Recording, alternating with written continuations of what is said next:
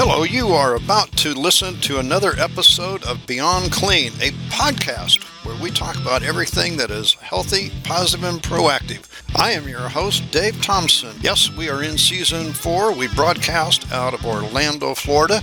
This is where the cleaning industry talks about everything that is healthy, positive, and proactive.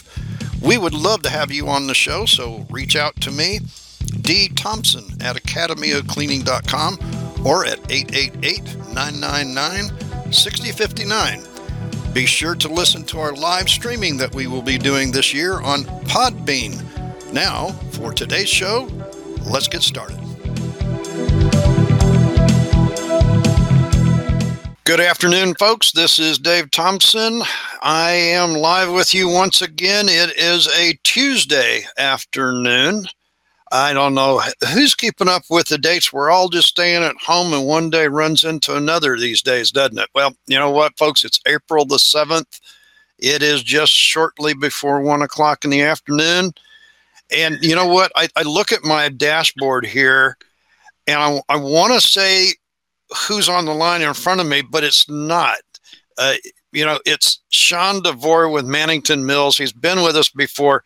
But when I look at my dashboard, Sean, it says Johnny Rocket. And I just want to say, Johnny Rocket, you're welcome to the show. Well, I appreciate that. I can't figure out how to change that. So, so, so if I if, if if I just call you Johnny Rocket, you'll know what I'm ta- what I'm saying, then, right? Oh yeah, I know that's my alter ego. I know exactly who that is. Okay, folks. Uh, it's uh, you know a Tuesday afternoon. Uh, you know what? We talk about infection prevention, COVID 19, disinfectants. Uh, I mean, all of that kind of stuff. So, Sean, what are we going to talk about this afternoon? I think uh, a good way, good thing to cover today would. One of the things I like to cover is the new way that we're doing business. Go for it. Well, we've got this new app that everybody seems to be crazy about called Zoom, and everybody. It's not new. It's not new. It's new to me. Oh, okay, all right. Well, we need to clarify that. You know, I've been zo- doing Zoom remote learning classes for three years, and it's like you're saying, everybody thinks it's new. Yeah, everybody thinks it's brand new, and I've had several meetings with clients with it. Um, we're exercising the ability to use more conference calls now and webinars. I've offered learning CEU webinars to my clients uh, so that we can present PowerPoints over webinars so the designers can get their uh, continuing education uh, credits. It's just a completely new way of doing business. Um, and it's, I found that I'm being a little more reactive than I have been proactive because I'm kind of having to learn this as I go. well, you know, I think that's one of the interesting things. I was talking with Daryl Hicks early this morning, and he said, You know, I, I can't believe that six years ago you told me what we needed to be doing, and you've been preparing for it. And he says, And here we are today. Uh, so, as you're learning this, Sean, are you going to go back to the old way?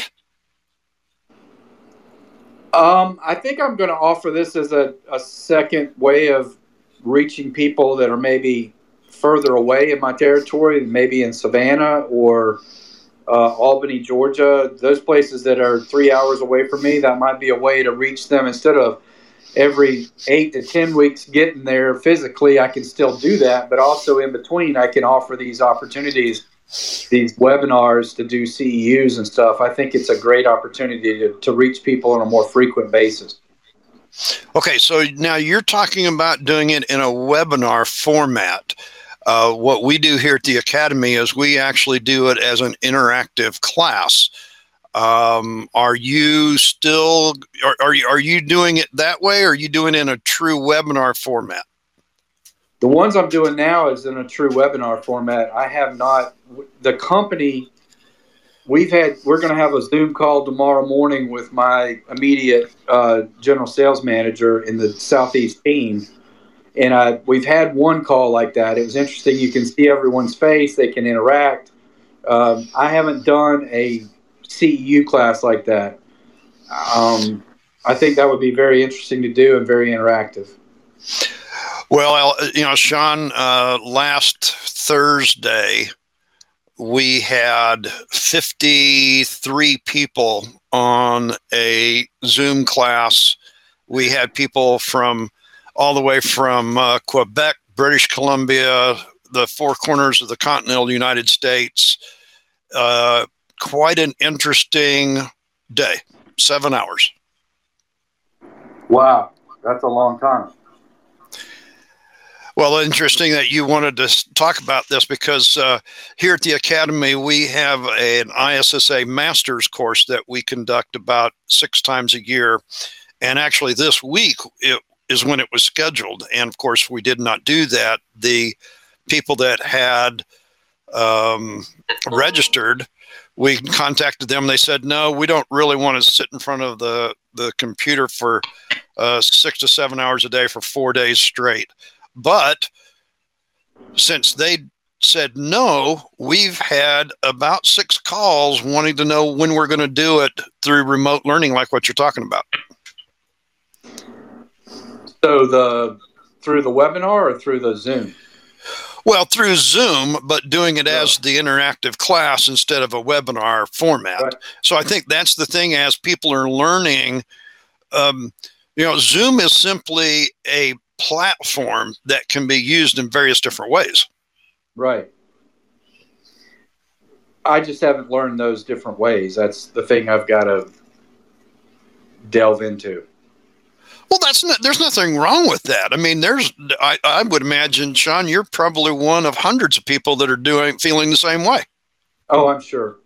We've had a lot of creative salespeople across the country uh, posting YouTube videos or different ways to reach out to their clients, uh, showing our new Express quick ship program and um, our new offerings. We're doing some special things for medical facilities that are looking for flooring for temporary outdoor parking lot spaces. We've got uh, seconds and overruns at the plant in Salem, New Jersey. So all these things are being put out there on the web in order to try to reach new clients or possible clients to help them out. And it's it's just a, been a very quick learning curve on how to respond as a salesperson. I think you are absolutely correct there, Sean. Uh, the the the speed of which business is adapting, um, and and and you know what? I I've heard some people go, "Oh gosh, we're making mistakes." You you can't go at this speed of change and not make a mistake. Well, my my belief always too. I'm in sales, so if you're not making mistakes or causing problems or breaking glass, you're not selling anything. Well, so so the thing is, is you don't know the uh, outer edges of the box if you don't break the if you don't go outside the box every once in a while. Yeah, exactly. You've got to go outside the box. You've got to upset somebody or go outside the normal, you know, chain of command in order to learn something or do something, and that tends to upset people sometimes. Well, so the new norm is using technology, if you will. Um, maybe the um, Gen Ys weren't so far off here. Yeah, definitely people that are plugged into their phone all the time or plugged into some type of new apps. Um, you know, my son-in-law is very adept at uh, IT. That's his. That's his game. That's his the company he works for is, you know, very um, leading edge on IT specialties, and that's somewhere that I think that a lot of us are. I'm kind of in between. You know, I'm 52 years old. Um, the first computer I had in high school was a TRS-80, and it had the keyboard and the and the screen attached all at one. You know, and then we learned a little bit about email, and we learned a little bit about excuse me, about the internet and the, and the web. That was all developed, you know, while I was, you know, growing up and coming through the business cycle in the 80s. And there's a lot of people behind me that have a lot more knowledge, uh, even though they're younger, because they've just seen it all and they've been equipped with it since they were in elementary school. Well, that's the only world that they that they grew up in, Sean. You and yes. I had to to learn it as we grew up and then figure it out. You know, uh, I think that's the interesting thing here is as we run the academy, we've had to move past those things in order to reach the masses, if you will. So uh, I feel very fortunate that uh, Gem Supply here has given us the ability to move forward and be ready for this. We've just kind of said, okay, we're here. And all we did was have to ramp up. We were ready.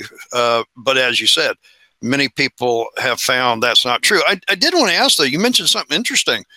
So when it comes to flooring, you're doing some unique things. I just think I heard you mention. Tell me a little bit. Well, we've got a program right now. Mannington has that we're offering special discounted cost on on finished goods as that's first quality as well as seconds or products that we would not normally sell as finished goods uh, to these temporary hospitals around the country that's being built in parking lots, staging areas, triage areas. We've offered that to all of our healthcare customers at a discounted rate in order to move it quickly and get it installed quickly. We've even talked about doing some installations with, uh, you know, taping the seams instead of because we may be working on a parking lot. Uh, those are some things that we've we've offered to the community.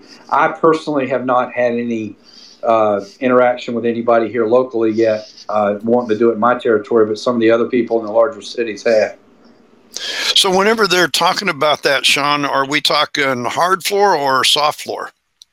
It's it's definitely 12 foot wide sheet goods because it goes in quickly and can be laid out over most any surface for a temporary floor. You know, that's something that, you know, I think a lot of people would never really think about. You do see on the news the temporary facilities going up, but you really don't think about what it takes to put those together. Yeah, it's a complete package. I mean, I think a lot, some of them are using the interlocking uh, raised tiles like you'd see in a garage. Uh, but if you have to have an um, emergency ER, there's some of these quick ERs. I saw an uh, ad put up by one of my customers on LinkedIn the other day. Uh, she does DIRTT floors, which is a mobile uh, wall system, DIRTT walls, not floors, DIRTT walls. And they they had built actually designed a cubicle that was a single room cubicle that was mobile that you could put up in these these tents that was secured with plexiglass and had a door on it, and it was all one unit. And so then your your your sheet flooring um, uh, is that uh, going to be rubber or or what what what type of floor? It would be sheet vinyl. Sheet vinyl. Yeah, heter- heterogeneous sheet vinyl, so a printed sheet vinyl, because it's twelve. Foot, excuse me, twelve foot wide. Is able to be rolled out really quickly and installed quickly. Now, on a floor like that, uh, are you know, whenever you're talking emergency ER in a in a portable situation like that, are these floors antimicrobial? I mean, this is what you hear everybody asking. You know, every time I get a chat, you know, everybody's wanting to antimicrobial or you know impregnated with a disinfectant. What are we talking here? No, they're just a there's they're what we would not typically use in an OR. They're what we would use in a typical exam room or doctor's office type area in a hospital. They're not antimicrobial, they're printed with multiple layers. But in this emergency situation, they would be more than applicable and they can be cleaned with, uh, you know, 2% solution of bleach. bleach that kills most anything anyway. So, um, I, that, that's, they would be fine for this environment.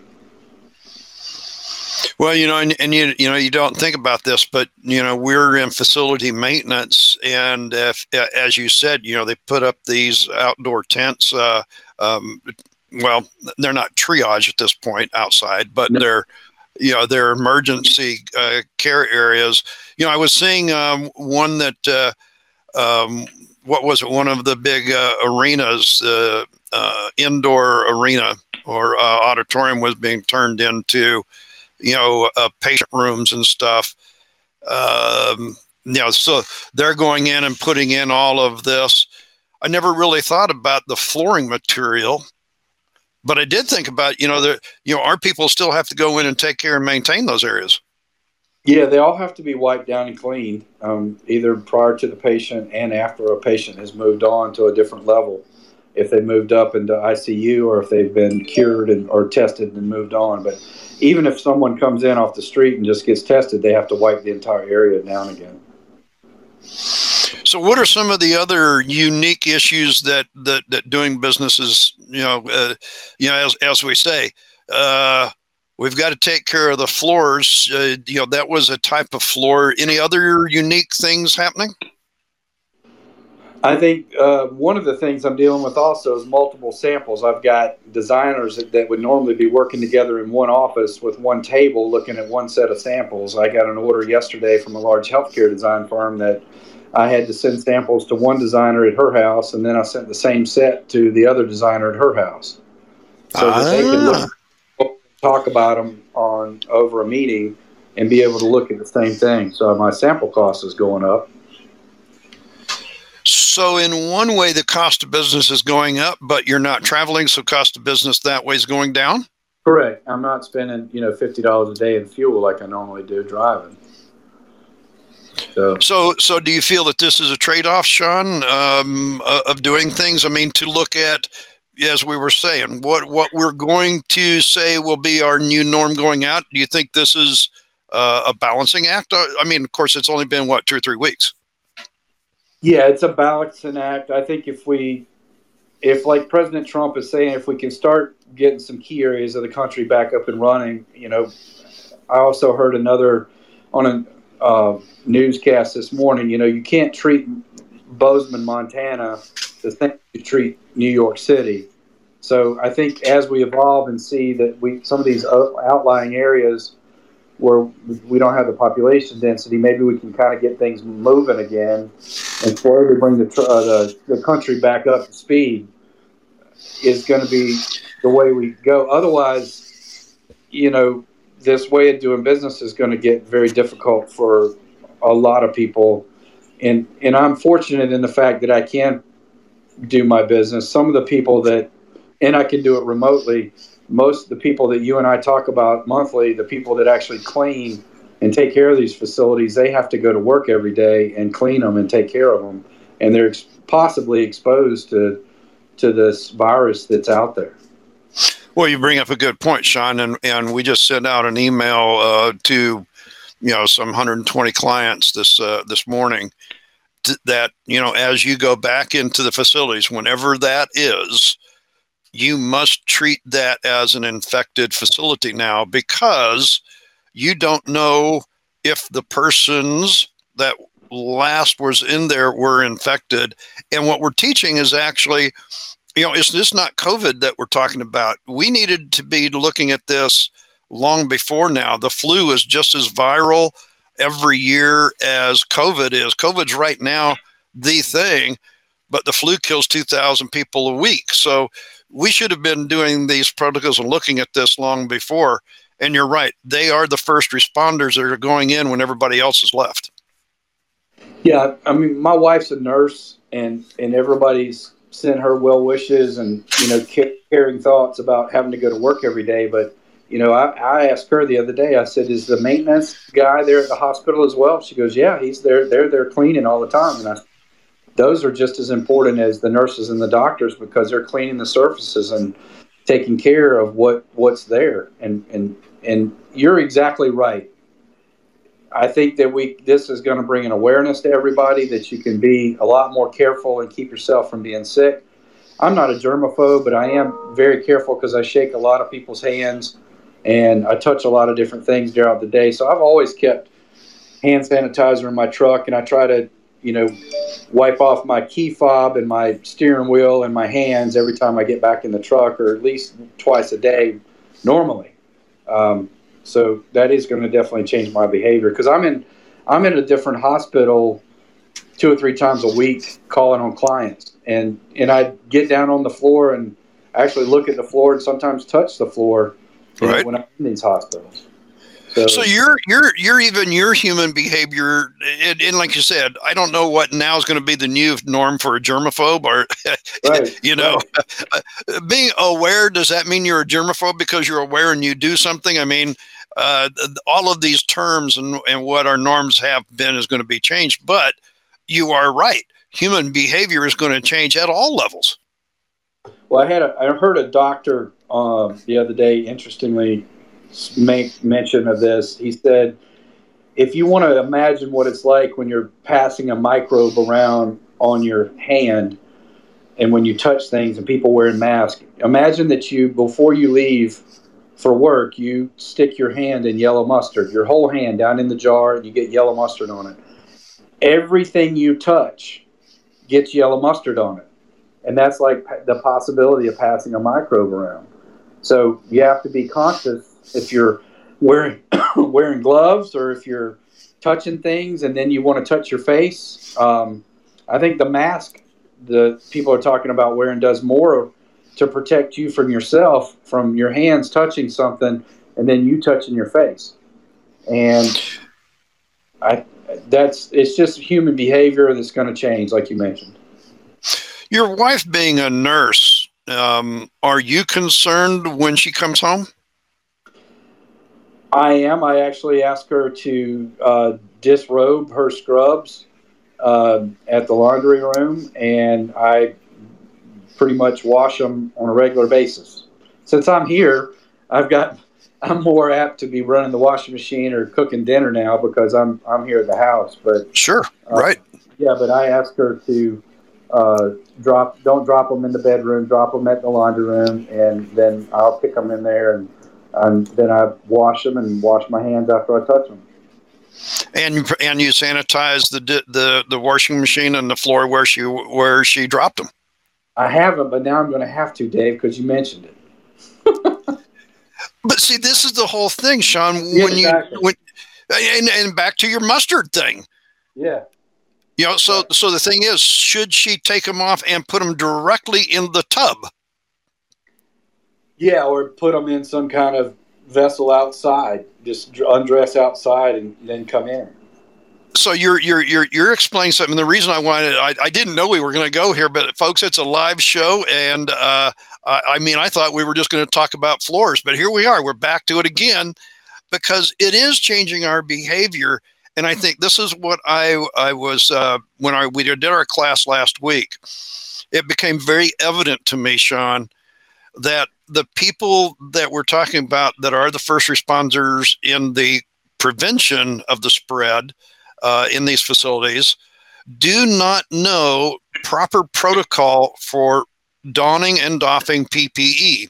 And so, what we've done is we've written into the next class that's going to be this coming Saturday we've written more ex- extensive policies and procedures on that for these frontline people because as you just said if you go into a facility and you have this ppe on which is what the clothing is for for her sure. her scrubs sure.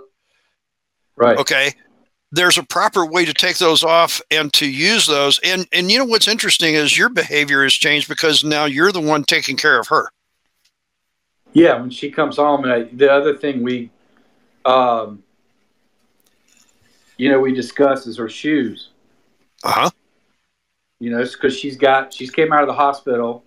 Right. She's walked around day in the hospital. Then she got in the vehicle. She drove home. Then she got out of the vehicle, walked through the yard, and came into the house wearing the same shoes. We discussed her maybe possibly bagging those shoes when she comes out of the hospital before she even gets in the truck. So should should you know? So this is the thing: should those shoes stay in the hospital, and she comes. Home in a pair of of slippers or other shoes that never go into the hospital, other than into her locker? Uh, you know, right. These are the conversations that are going to change our human behavior later, Sean. Completely. I mean, completely. When you're talking about a global pandemic, it's a, it affects all human beings, possibly. So now, what you just talked about, I'm going to go back to floors because you led me back to it. Yeah.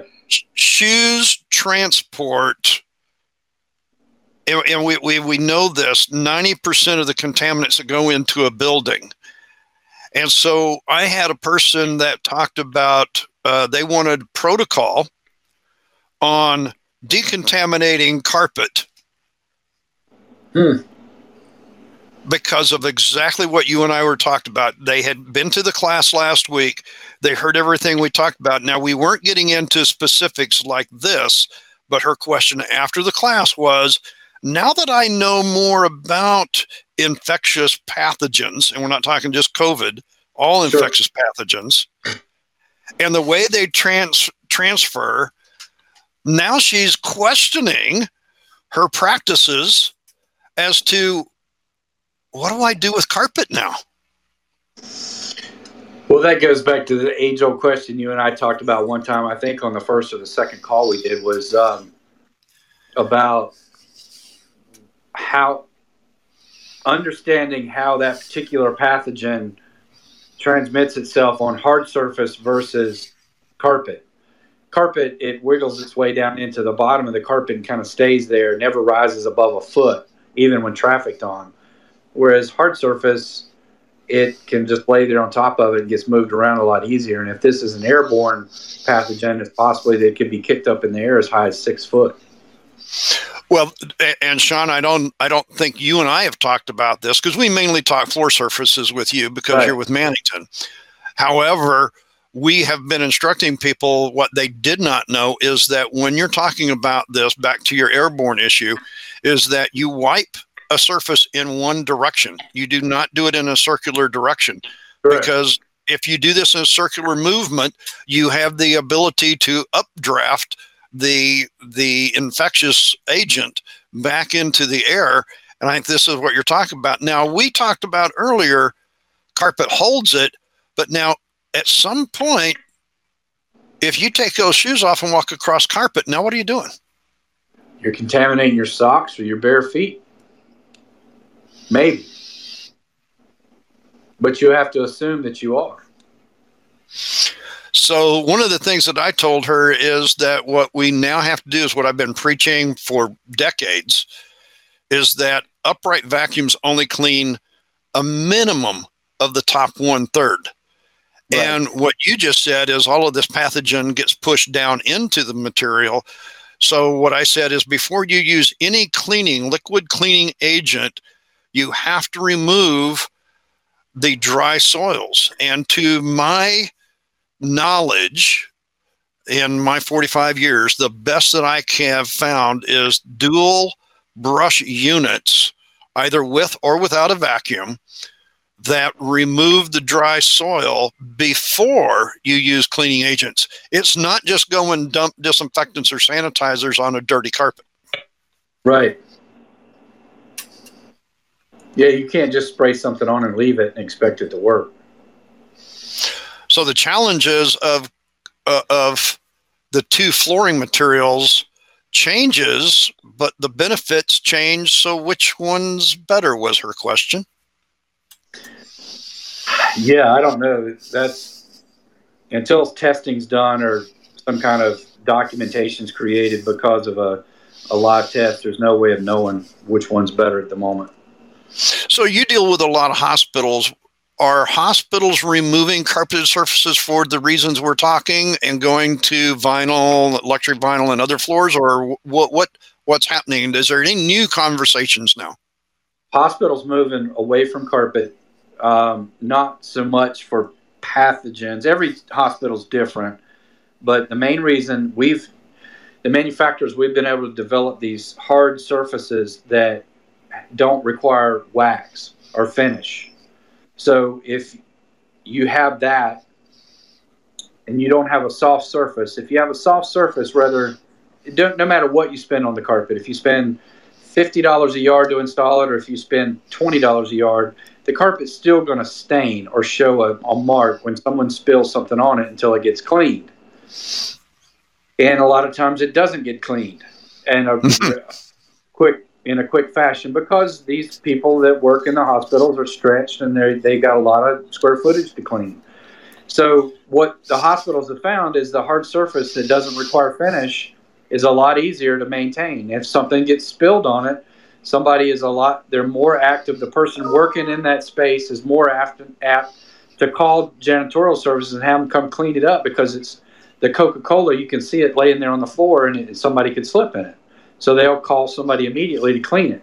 And then the daily maintenance is faster, uh, doesn't require as much work as, as, like you said, a pile lifter. and our vac or high performance vacuum would require to vacuum and then dry chemical clean or hot water extract. All that costs time and money, and these places don't have that. So yes, they're all going away from carpet everywhere. So, so from a manufacturer's viewpoint, you're working with these new designers that you're talking about the samples with. Um, are they still looking at the carpet? Or are they are they not doing that? No, they're not. They're not. Uh, no, they're they're all moving away from carpet. Only in administration areas where there's the the chief administrative officers at or the CEO of the hospital. Those are all places they're looking at that. Okay, so let's move away from the hospital. What about other community facilities? Um, you mean like secondary education facilities or corporate facilities or all of the above? Well, yeah, all of the above. I mean, you know, of course, education, you know, I mean, you know, people say hospitals and then we go education and then we go corporate offices. So I guess let's follow that. So corporate offices is still remaining carpet. Uh, they're doing their, their main inter, interior corridor. Corridors are carpet and their offices are carpet. Their conference rooms are go and break rooms are still LVT or LVP, depending on what they're using. And education? Education is, um, we're moving a lot of hard surface in education, secondary education. A lot of LVP and LVT is going into uh, colleges and universities. Uh, matter of fact, one of the big pushes we've got is in the housing side of the business of colleges. The, all the rooms are going 100% LVT, mainly because the facility can't get in there to clean the the room uh, for an entire year or at least a minimum of an entire semester. And it's easier to come in and clean LVT than it is to come in and clean carpet after a student's been in there for a full year. Well, you know what I like hearing about all of that, uh, Sean, is is as we've said, you know, for me, I believe that we can keep a more hygienically clean and safe atmosphere uh, in, in, you know, um, interior environment, whatever you want to say, because of hard surfaces rather than soft. Yeah, I agree with that. Just mainly because people don't know how to clean carpet or don't have the time or the right equipment. Well, we just don't do it. Don't do it, period. Yeah. I, am sorry to say it that way, Sean, but you know, we just don't do it. And you know, every every time I have a carpet care class, you know, they go, Well, you know, I take care of the broadloom carpet just like I do the carpet tiles. And I go, You do? And how is that you do that? And they start telling me, I said, So really, you are. And then we go and get the dual pile lifting machine and I show them how much dirt is there after one time. And I say, Okay, are you ready to pour water on it? Well, right. no. I said, But see, that's what you would have done if I wouldn't have shown you this. And I think that's what you're saying. We would not do that on a hard surface floor.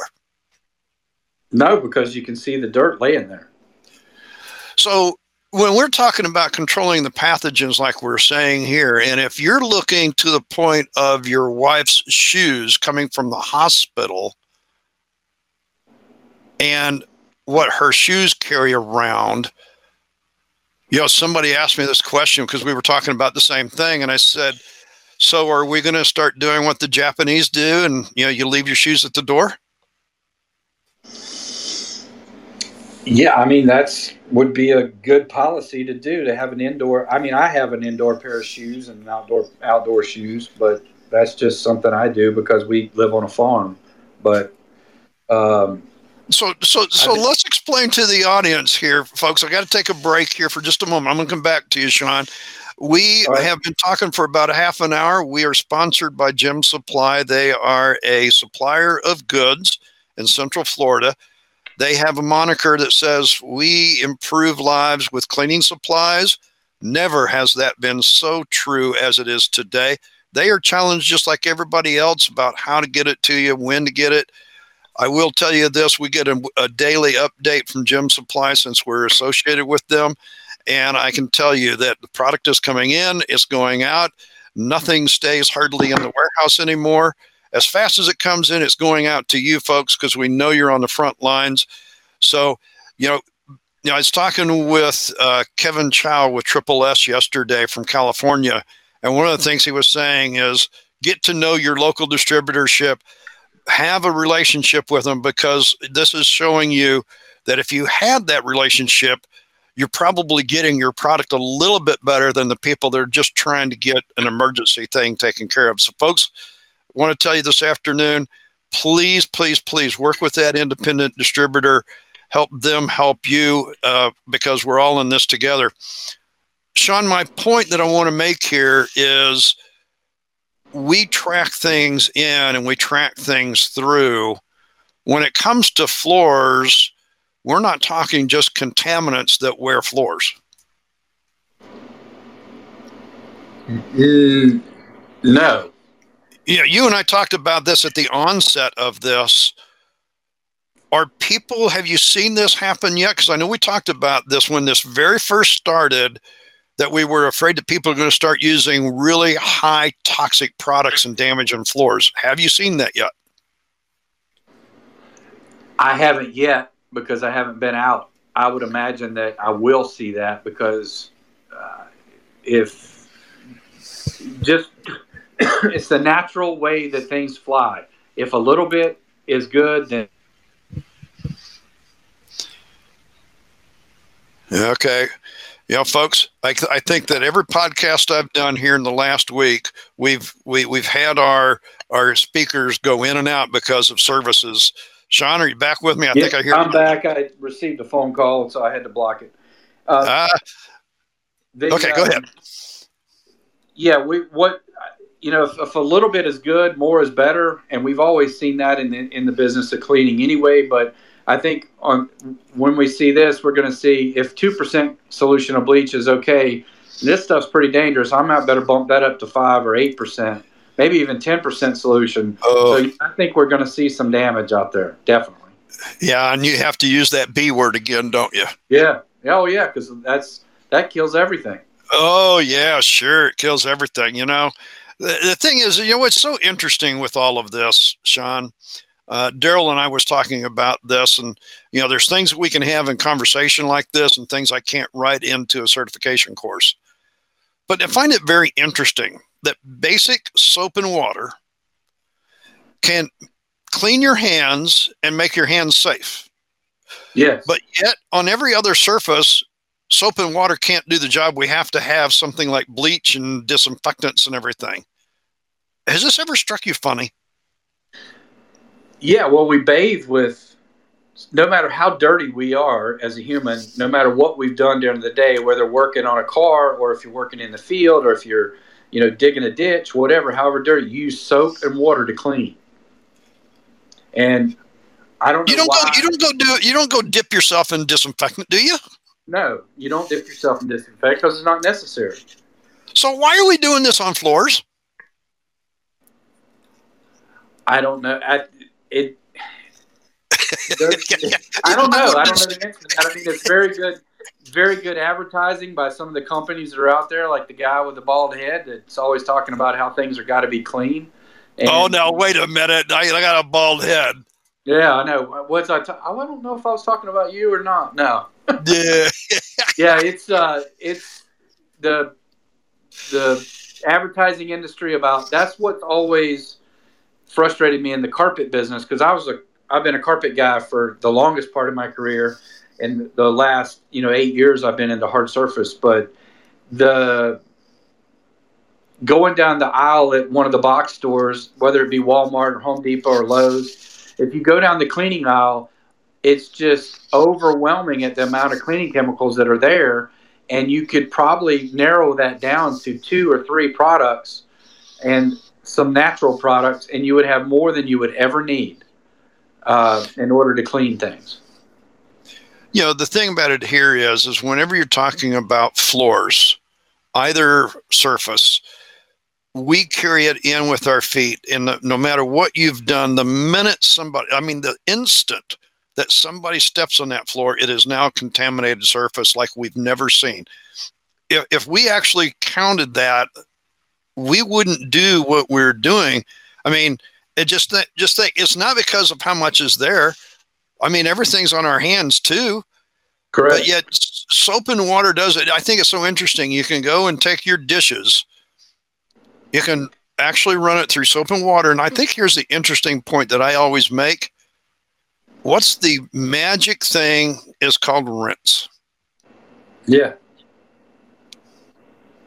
Rinse. That's easy. Well, even if you leave a plate beside the sink for a whole week, like I used to do in college, and then you clean it, I wash it, wash it with soap and warm water, or at least soak it, rinse it off, let it dry, and I'll put food on it right there. Yeah, you rinsed it. That was the key thing. Yeah, I rinsed it. Right. And so, so being a guy that's been in the carpet for a long time, wasn't the magic thing rinse, but nobody did? Yeah, nobody did. That was that's 99% of the time when I visit a job, corporate, education, healthcare, if it has to do with carpet, and now it's moving its way over into hard surface, the same exact issue.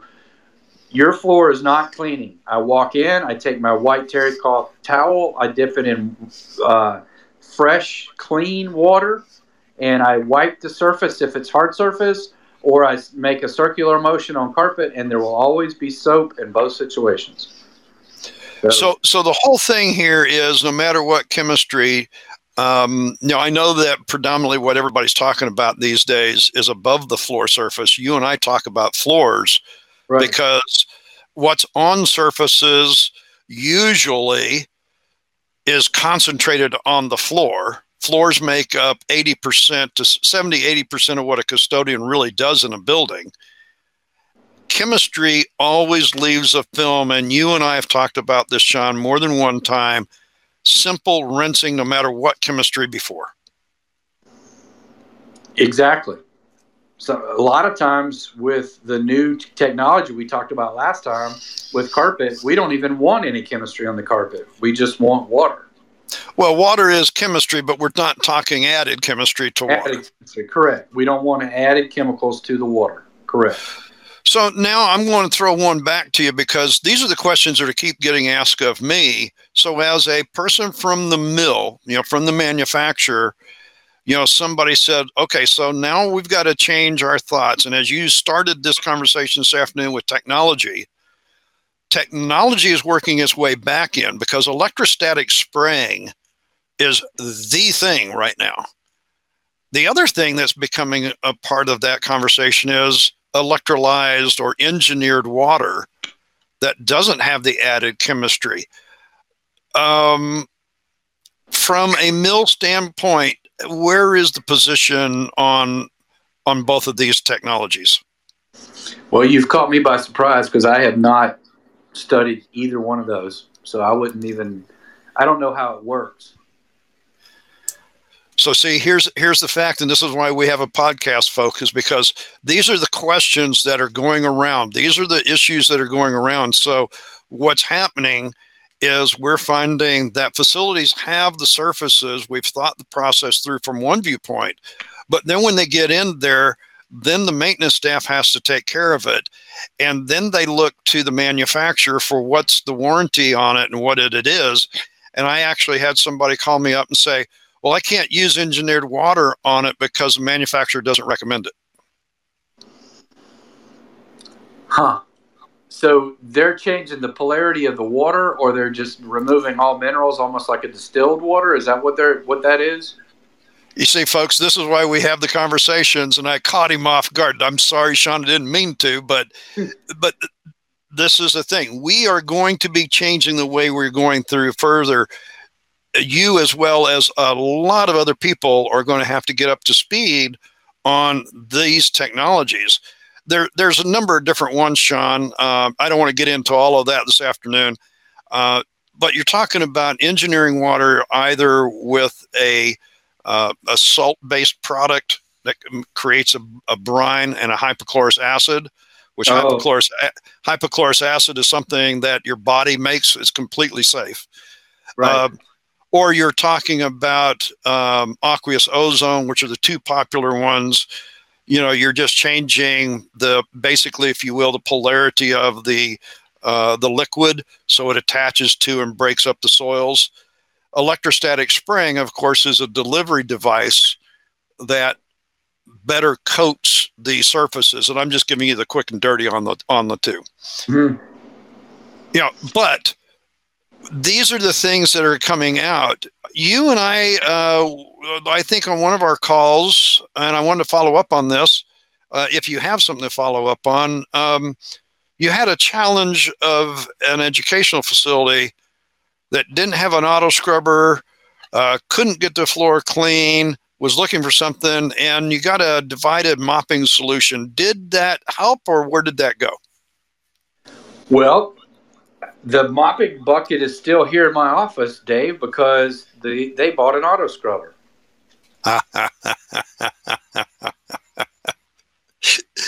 Very good.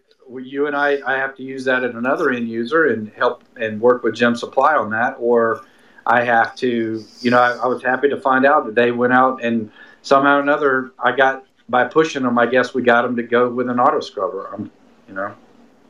Well, and and, and and that is great to hear because the whole outcome was that we wanted them to have a better solution rather than just a sloppy, dirty, filthy, stinky mop that left dirty water. Right. Correct. So I think you know some of this technology we're talking about is not high tech. Some of it is, and then you and I, as we started the conversation this afternoon, Sean, we're learning how to use technology that many of us in our in in our business have never used before. Yeah, I'd like to learn more about the electrostatic and the ozone because those two those two things you're talking about alkalinity with one and then you're talking about ozone with another and ozone can change the carpet color based on I've seen it happen in where we've had electrical meters in a high-rise condo where they're all in one room and where the air was coming out from under the door actually changed the color of the carpet because of the ozone and the electricity.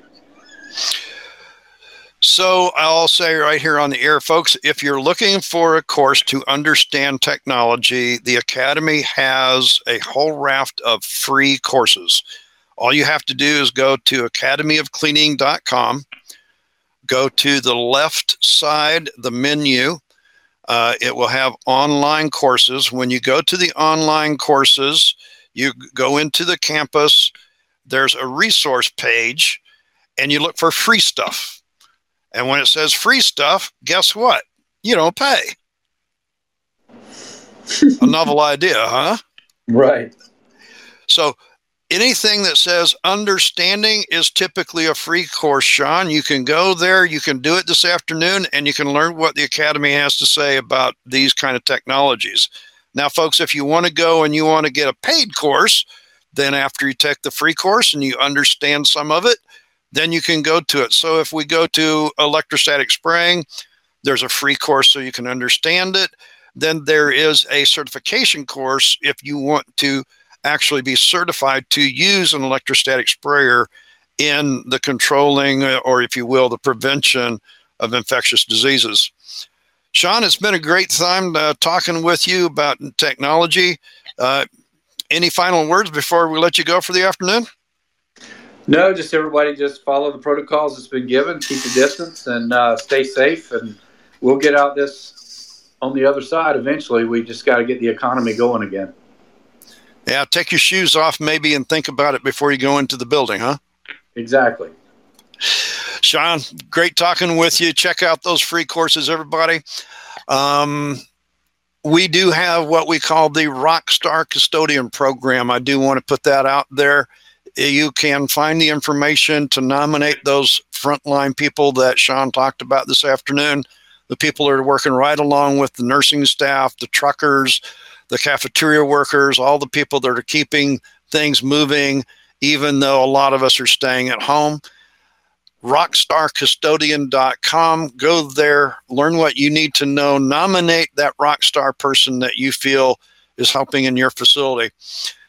You can find out all of our information. We hope you like and share what we do. We are every afternoon at 1 p.m for the foreseeable future during this pandemic. We are talking everything about healthy cleaning Folks, we always say it every time that we leave you. Make sure that what you do between now and the time we talk with you again, make sure that you keep it healthy, positive, and proactive. Tomorrow afternoon, I've got Ken Horton on the line. He's got some things to say about, wow, they're finally listening to something we've all been saying for years. Let's see what he has to say about it tomorrow afternoon at 1 p.m. See you then. Thanks a lot for being on the show, Sean. Thank you, Dave. You guys take care, and we'll talk to you soon. We're out of here.